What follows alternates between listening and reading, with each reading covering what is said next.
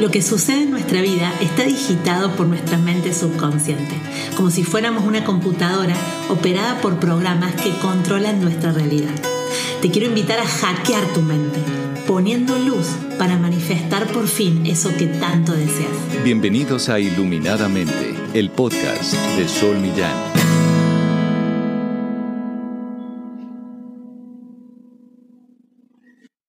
Buenas, buenas, ¿cómo están todas? ¿Cómo están todos? Espero que súper bien. Estamos en un nuevo episodio de Iluminadamente. Hoy vamos a estar conversando sobre la relación con nuestro cuerpo, cómo reconciliarnos con nuestro cuerpo, con la imagen que tenemos de nosotros mismos. Para lo cual he invitado a una especialista, ella es Alejandra Perroni, es licenciada en nutrición, es responsable de Más que la Balanza y ella nos va a estar hablando de nuestra relación con la balanza, con las dietas y cómo reencontrarnos con una imagen equilibrada y sana de nosotros mismos. ¿Cómo estás, Ale? ¿Cómo estás vos? Bien, ¿cómo andás, Sol? Bueno, gracias, gracias por esta invitación. Encantada de estar acá. Gracias a vos por, por, por, acceder y por acompañarnos con todos tus conocimientos y con toda tu trayectoria.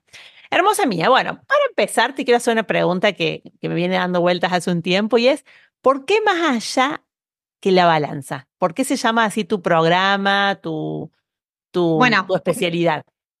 Porque, bueno, o sea, yo estudié nutrición, me recibí de más y, siempre se asocia la nutricionista con la balanza, ¿viste? O sea, nutricionista, balanza, el peso. Em, y digo, hay tanto para hablar de nutrición, de alimentación, de que la balanza es como, debería ser algo anecdótico, digo, o sea, como que, entonces digo, pensemos más que la balanza, pensemos más allá, o sea, hablemos de nutrición quizás sin la balanza. Yo, incluso muchas veces a mis pacientes cuando vienen al consultorio le digo, che, ¿te querés pesar? Porque es como anecdótico para mí.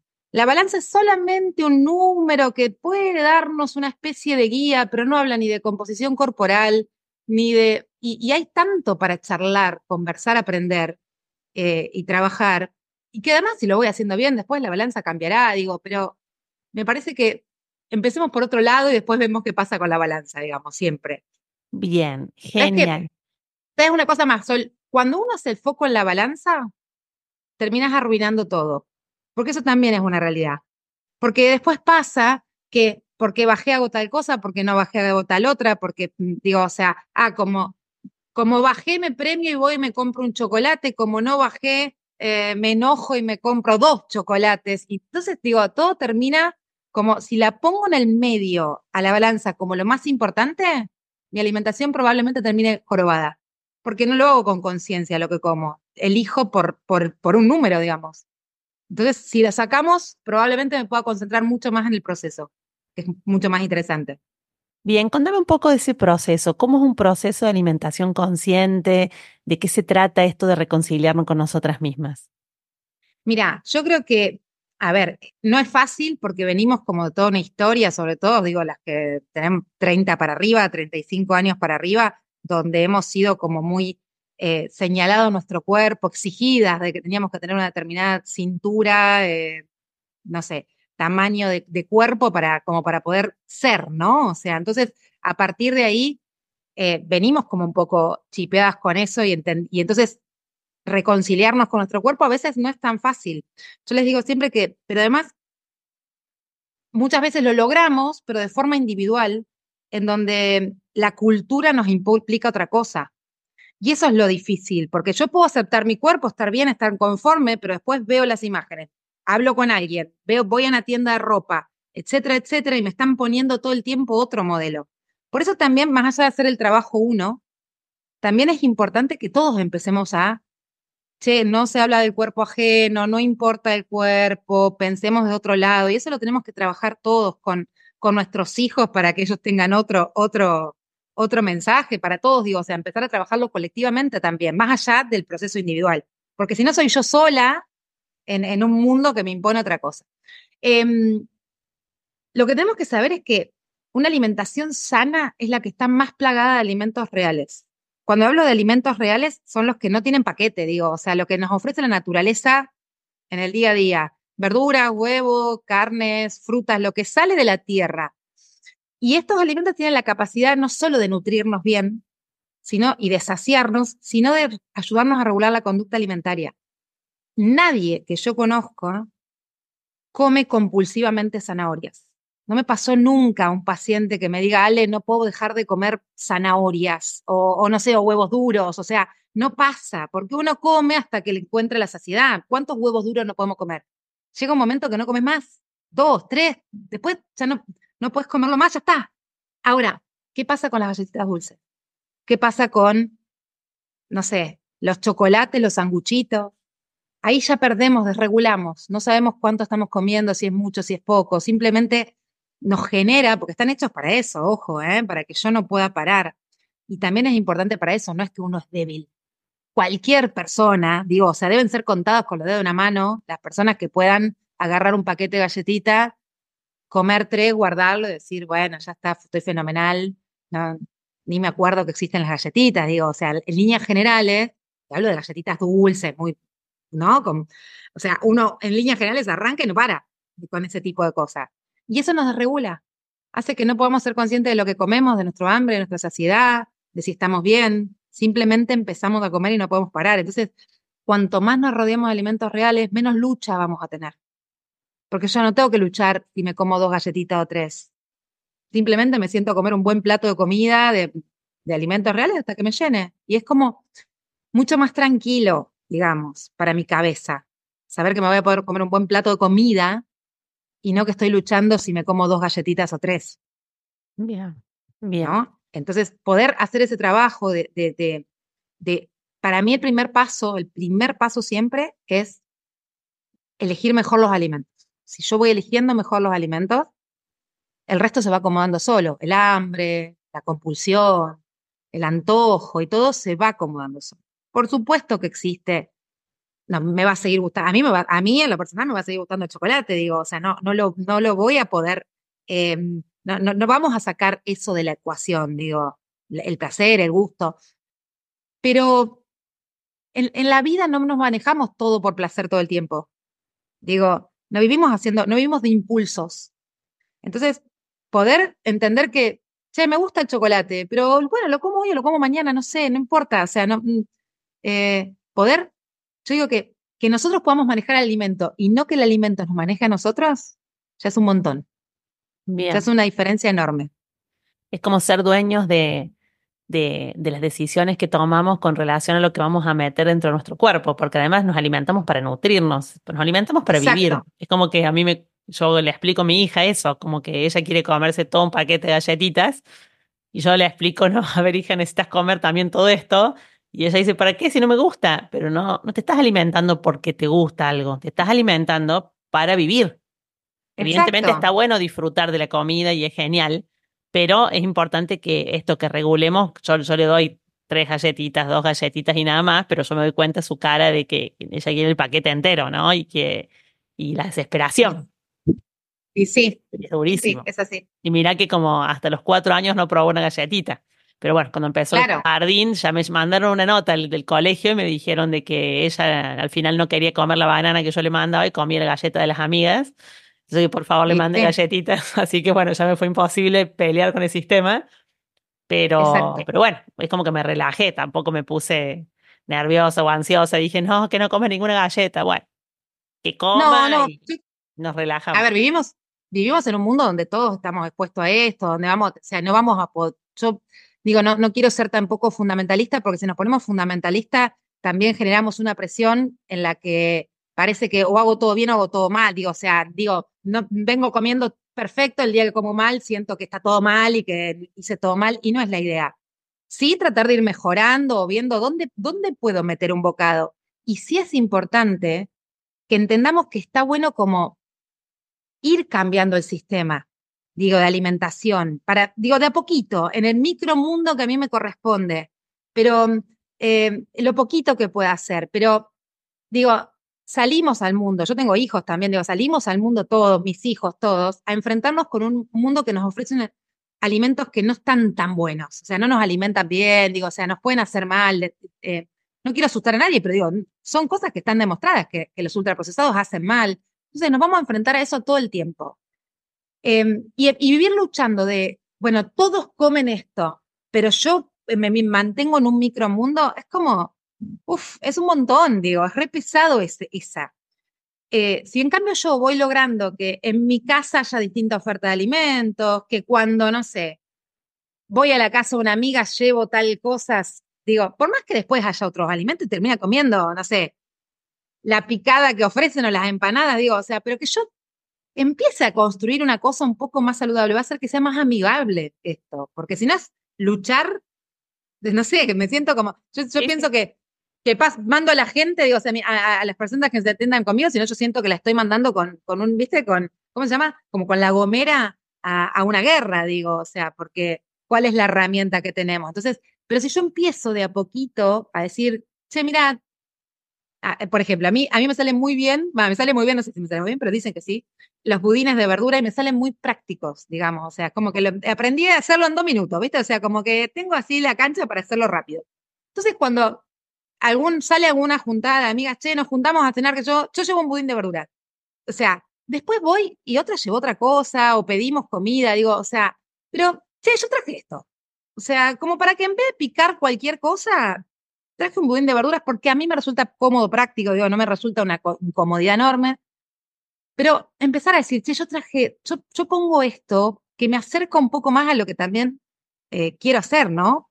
De no estar tan desbalanceado entre, che, yo quiero comer bien, pero caigo a tu casa con, con, no sé, con una hamburguesa con papas fritas. Y, pero no me dijiste, o sea, parece que si no la cabeza se nos estalla también. Quiero en mi casa como una manera y afuera como de otra, ¿no? O sea, poder meter un poco de esto creo que está bueno para todos. Además, Sol, pensá que en Argentina, por ejemplo, solo en Argentina tenemos un 70% de la población con sobrepeso, obesidad, digo, eh, con las consecuencias de esto, con las consecuencias que trae esto. Porque el sobrepeso, obesidad no siempre habla de mala salud, ojo, ¿eh? O sea, el peso no siempre dice que una persona no sea saludable pero sí hay una alta tendencia a que vengan acompañados de enfermedades. Digo, tenemos, entonces digo, si yo voy a, la, a una juntada llevando algo saludable, no solo me estoy haciendo bien a mí, estoy haciendo bien al resto. Está bueno para, porque, porque hay algo que, que, hay como una epidemia de enfermedades crónicas, que si yo llevo cosas saludables, va a estar cuida para todos. Eh, Mucho mejor. No tiene que ver con dieta, y no tiene que ver con dieta, con castigo, con adelgazar, digo, tiene que ver con, che, quiero comer bien. Bien. Y tengo una pregunta, Ale, ya que sacas este tema. ¿Qué pensás vos de las dietas? Mira, tenemos que resignificar un montón la palabra dieta. Todos, todos, todos en este mundo estamos a dieta. Todos. Vos, yo, mi vecina de enfrente, todo. Porque dieta es nuestro patrón alimentario. Entonces, puede ser que esté haciendo una dieta de panchos y Coca-Cola, pero es mi, mi dieta. Como panchos y Coca-Cola y tortas. Y es la dieta del pancho, la Coca-Cola y la torta mientras que otro hace una dieta vegetariana y otro hace una dieta mediterránea y otro hace una dieta keto y otro digo, o sea, es, la forma que tenemos de comer. Saquemos, si hay que sacarle el peso a la dieta, de dieta para bajar de peso comiendo dos lechugas, digo, eso, o sea, en eso no, o sea, no, no pero saquemos, tenemos que aprender a separar la idea de, de esto, eh, no sé, el churrasquito con la ensalada de tomate, con la frutita de postre, digo, o sea, ese concepto que tenemos como incorporado de dieta, no, o sea, dieta es nuestra forma de comer. Entonces, digo, ¿tenemos que hacer dieta? Sí, pero ¿y cuál sería la dieta que tenemos que hacer? La que mejor nos hace a nosotros, a cada uno, que es probablemente lo que mejor te hace a vos no es lo mismo que me hace a mí. Digo, encontrar una dieta que nos haga bien. Pero no hablo de restricción, hablo de de, generar un patrón alimentario que me haga bien.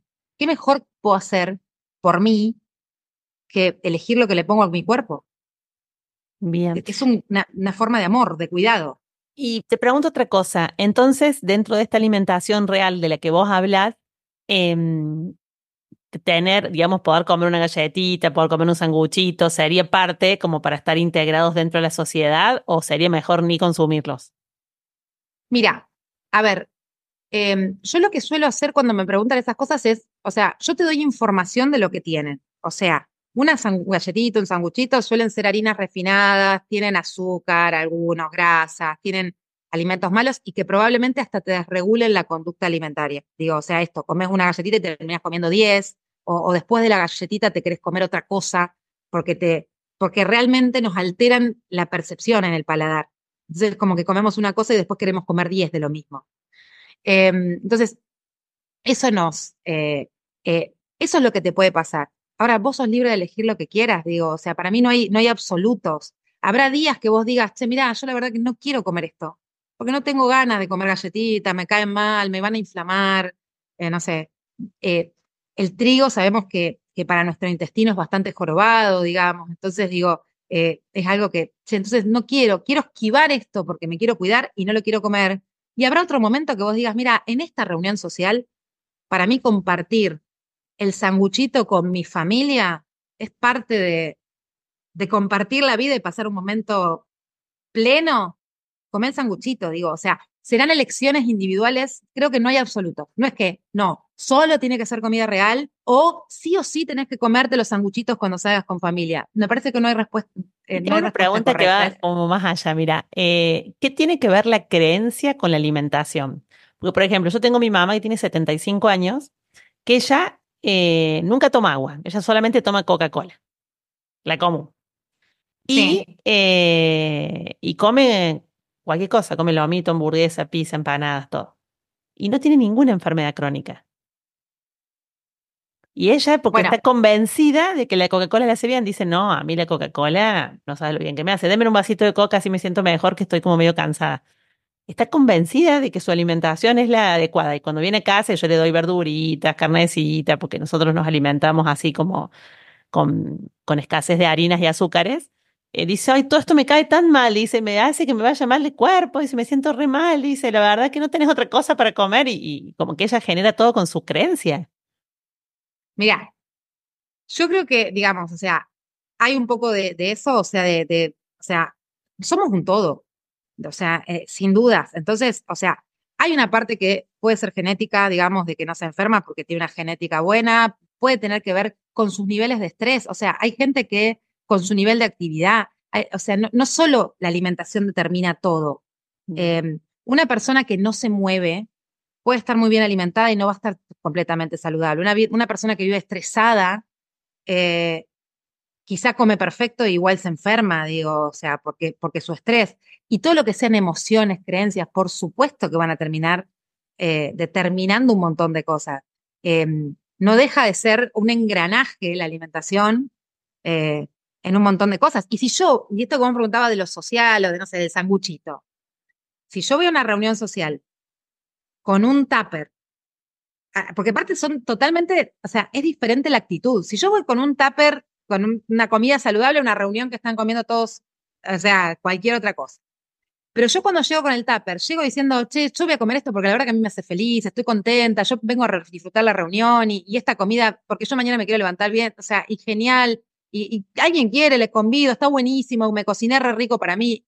Es totalmente distinto cómo yo voy a procesar ese alimento, esa información, que yo caigo con el tupper diciendo, y yo estoy acá a dieta, qué suerte que ustedes están comiendo, porque la verdad que a mí me obliga, o sea, se entiende, o sea, la mentalidad y la forma en que yo afronto también esto y las creencias que le pongo, el significado que le pongo a todo esto, va a hacer que sea completamente diferente. Por eso yo siempre les digo, hagas lo que hagas, hacelo desde una lección consciente. ¿Querés comer un sanguchito? Comelo, pero diciendo, che, sí, me lo voy a comer y lo voy a disfrutar y no me voy a culpar después, me comí un sanguchito. Y un día digo, ¿sabes qué? No lo voy a comer. Y me llevo el tupper, aunque sea una reunión, aunque, aunque alguien me diga algo, no, es, lo que yo necesito hoy. Poder escucharnos y respetarnos el deseo también, ¿no? Em, hay una cosa, eh, Sol, que como todos tenemos algo con la alimentación, porque todos comemos, y porque además todos estamos bombardeados por ideas, por noticias, por información, em, eh, todo, todo, eso hace que todos estemos opinando todo el tiempo, muchas veces, ¿no? Y, y, y, mucha gente cuando trabaja conmigo y demás no se siente respetada sus espacios. Digo, esto, si dice un día, che, yo no voy a comer pizza porque no quiero comer harina, em, pero ¿cómo no vas a comer? Dale, comete un poquito, pero dale, déjate de hinchar, pero si ¿Qué te va a hacer? El, lunes el lunes arrancás. Em, y yo siempre les digo es, em, si vos estuvieras cambiando otro hábito y estuvieras tratando de construir otra cosa, em, no te, o sea, sería mucho más segura tu respuesta. Si yo, por ejemplo, la persona que convive conmigo a las 3 de la mañana pone música y se pone a bailar a todo ritmo, yo vendría y le diría, mira, discúlpame, pero yo quiero dormir. O sea, no, o sea, baja la música, ponete auriculares, baila en otro lado, pero yo necesito que respetes mi sueño, porque para mí es importante dormir. Con lo cual, si yo quiero hacer un cambio de alimentación y digo, che, hoy esta semana no voy a comer harina, y viene alguien y me dice, che, dale, pero comete, traje para que coma, puedo tomar la misma actitud, decirle, che, mira, no. O sea, así como pido que me respete mi sueño, respetame mi alimentación no tiene nada de malo. Lo que pasa que como está tan metido esto de que si yo digo que no como harinas, lo asocio a que, ah, ¿qué querés? Hacer dieta, adelgazar, ¿qué querés? No sé, o sea, ¿qué te pones? Obsesiva, digo, o sea, no sé. Está relacionado quizás con algo superficial, con algo, estás, estás pendiente del cuerpo. Estás, porque las personas que tienen más conducta en no comer harinas y azúcares son las personas más fit, son las que con más conducta, porque tienen un objetivo, tienen una meta y entonces lo relacionan con que estás pendiente de tener un muy buen cuerpo, entonces por eso es como que no disfrutas de los placeres de la vida. Entonces la gente te dice, ay, pero no te va a hacer nada, podés comer otra cosa, si, si total tenés un cuerpazo, ¿cuál es el problema? Claro, total, viste, te dan... Y porque además muchas veces, no nos olvidemos que servimos de espejos para los otros, digamos. Entonces cuando nosotros estamos diciendo que no, al otro le hace ruido también, porque a lo mejor él no puede decir que no, algo le pasa con mi no, que al otro es como, ah, eh, entonces, si vos, si vos estás pudiendo lograr esto, o sea, o estás pudiendo hacer este cambio y yo no, eh, por ahí me hace ruido, pero por eso digo, yo siempre, cuando, cuando trabajan conmigo, es como que les, les, les ayudo un montón a decir, mira, tu deseo es tan importante como el del otro. Que el otro quiera que vos pruebes su torta es tan importante como para vos si no querés probarla. Eh, eh, no está mal que uno pueda decir, che, no, mira, o sea, no te ofendas, o sea, me la llevo, la guardo en el freezer, después la pruebo si querés para no despreciártela, pero no me obligues a si no quiero comerla en este momento. Eh, Totalmente. Poder estar firmes. Pasa que primero tenemos que estar convencidos. Exacto. Tenemos que saber para qué lo saber nosotros, exacto, saber nosotros lo que queremos, porque ahí es mucho más fácil. Si nosotros tenemos dudas, va a ser mucho más difícil mantenernos en pie. Totalmente. Eh, Ale, ¿existe el peso ideal? Mira, no, o sea, es, muy difícil encontrar el peso ideal. Eh, a ver, hay tablas que marcan pesos ideales y demás. Primero que debería ser en todo caso un rango de peso, porque nunca hay uno. O sea, en todo caso es como una línea que podemos evaluar y mirar. Pero también cuando evaluamos el peso tenemos que ver la composición corporal. No es lo mismo, o sea, que mi peso sea mayormente de músculo, que sea mayormente de grasa, no va a ser igual mi historia, porque eh, el peso no es el problema, el peso es la grasa corporal la que puede provocarnos más enfermedades. Entonces, el número del peso no. Y la otra cosa que tenemos que tener en cuenta es que em, el peso ideal depende de una historia. Eh, em, yo prefiero hablar de un peso más cómodo. O sea, a ver, una persona que su peso mínimo fue 80 kilos que, ahora, no sé, cuando viene a verme a mí, está pesando 100. Eh, lo mínimo que pesó en su vida fue 80. Capaz que yo miro la tabla y dice 60. Digo, eh, nunca en su vida pesó 60. Eh, está pesando 100 kilos. O sea, ¿por qué 60 sería el valor? Digo, por su altura nada más. O sea, entonces por ahí es encontrar ese peso donde esa persona, más que el, el ideal, es encontrar la persona, el peso donde la persona se sienta bien, se, sienta cómoda, donde sus análisis estén bien, donde... Y por eso digo, más que enfocarnos en la balanza, es, yo le, diría, sí, a ver, contame, ¿qué estás haciendo con tu alimentación? ¿Qué estás haciendo con tu actividad física?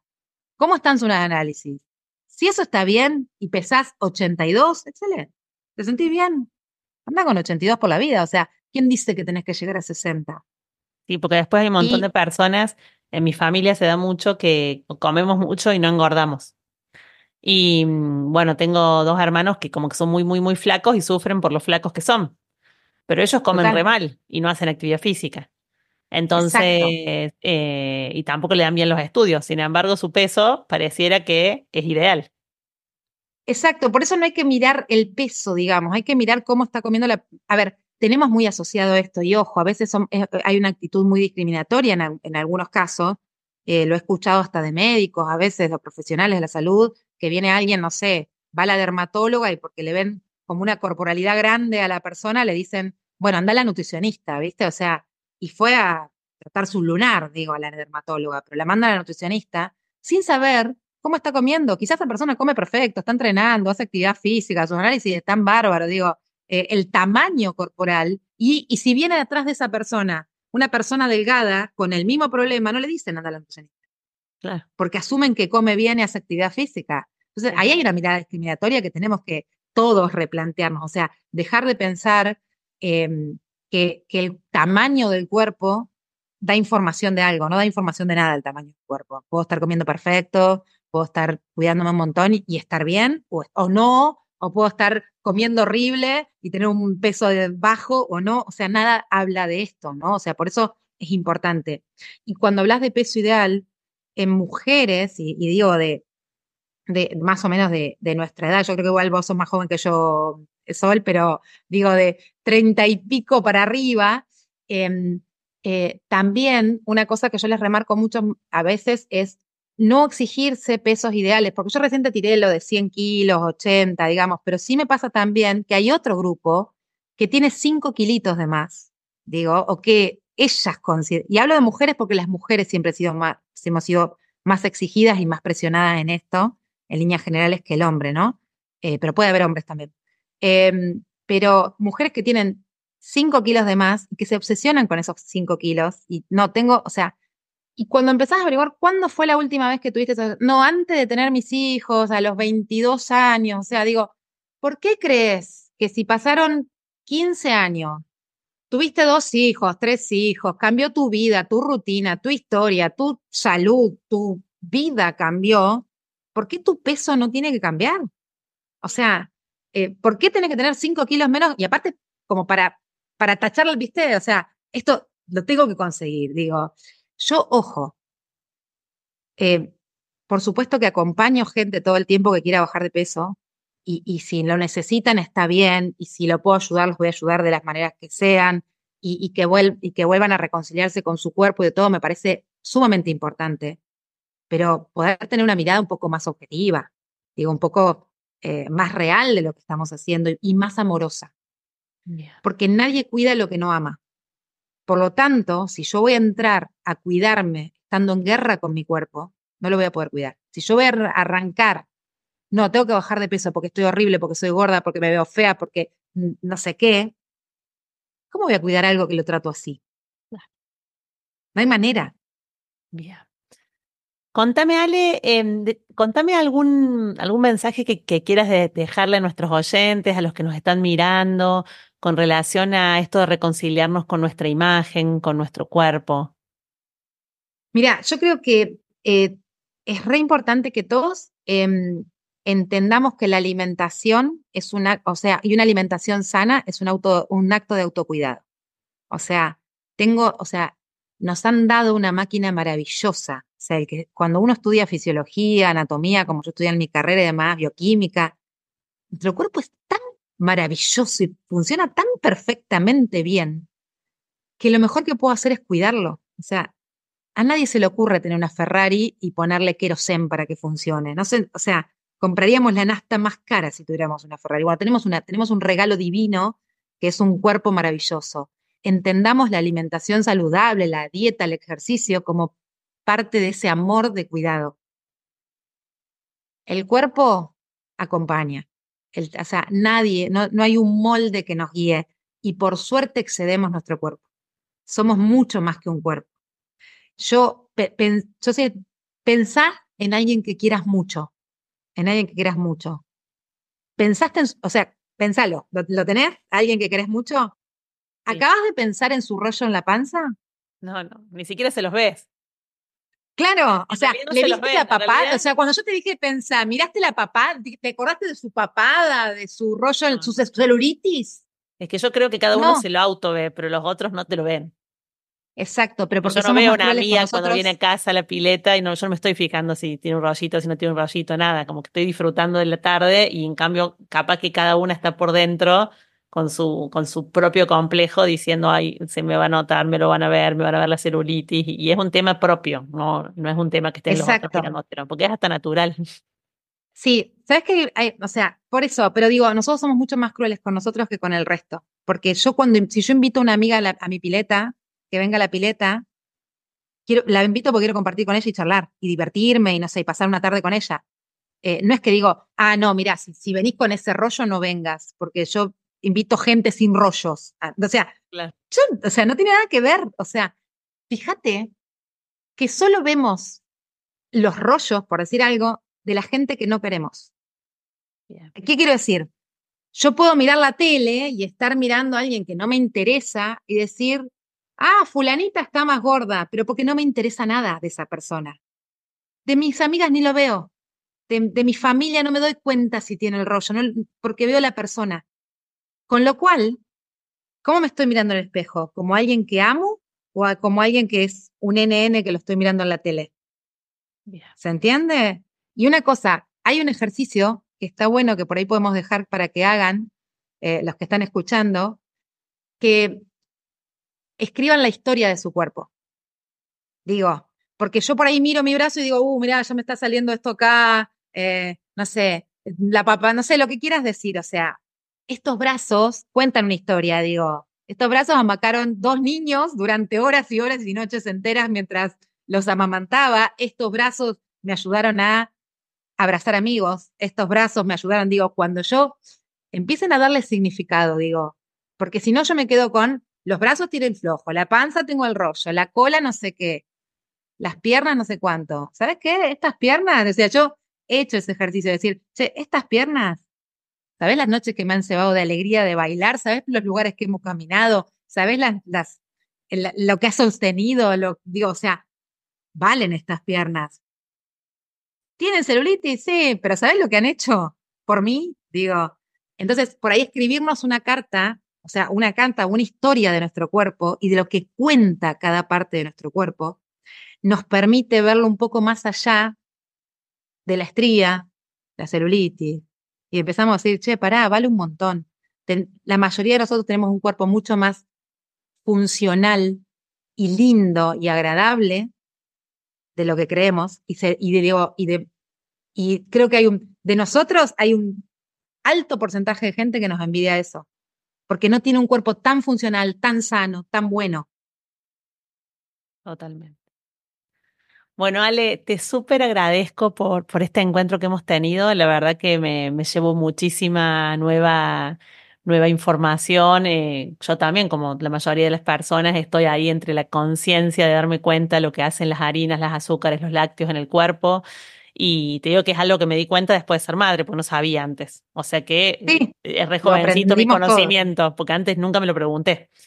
Pero, mm, y, y, en, y en esta cosa diaria de decir, eh, porque pasa que el cerebro a veces te dice, bueno, es un placer, date un placer, como que un placer es algo rico y, y no tiene que ser como dentro de la ansiedad, tiene que ser porque lo elijo, no, no tiene que ser para calmar la ansiedad, tiene que ser porque lo elijo y tiene que ser que mi nafta, digamos, yo siempre digo que mi combustible sea de último un 70-30, un 80-20, en donde el 80% sea alimentación real y un 20%, bueno, eh, lo que encuentro, porque a veces te vas de viaje y encontrás lo que encontrás.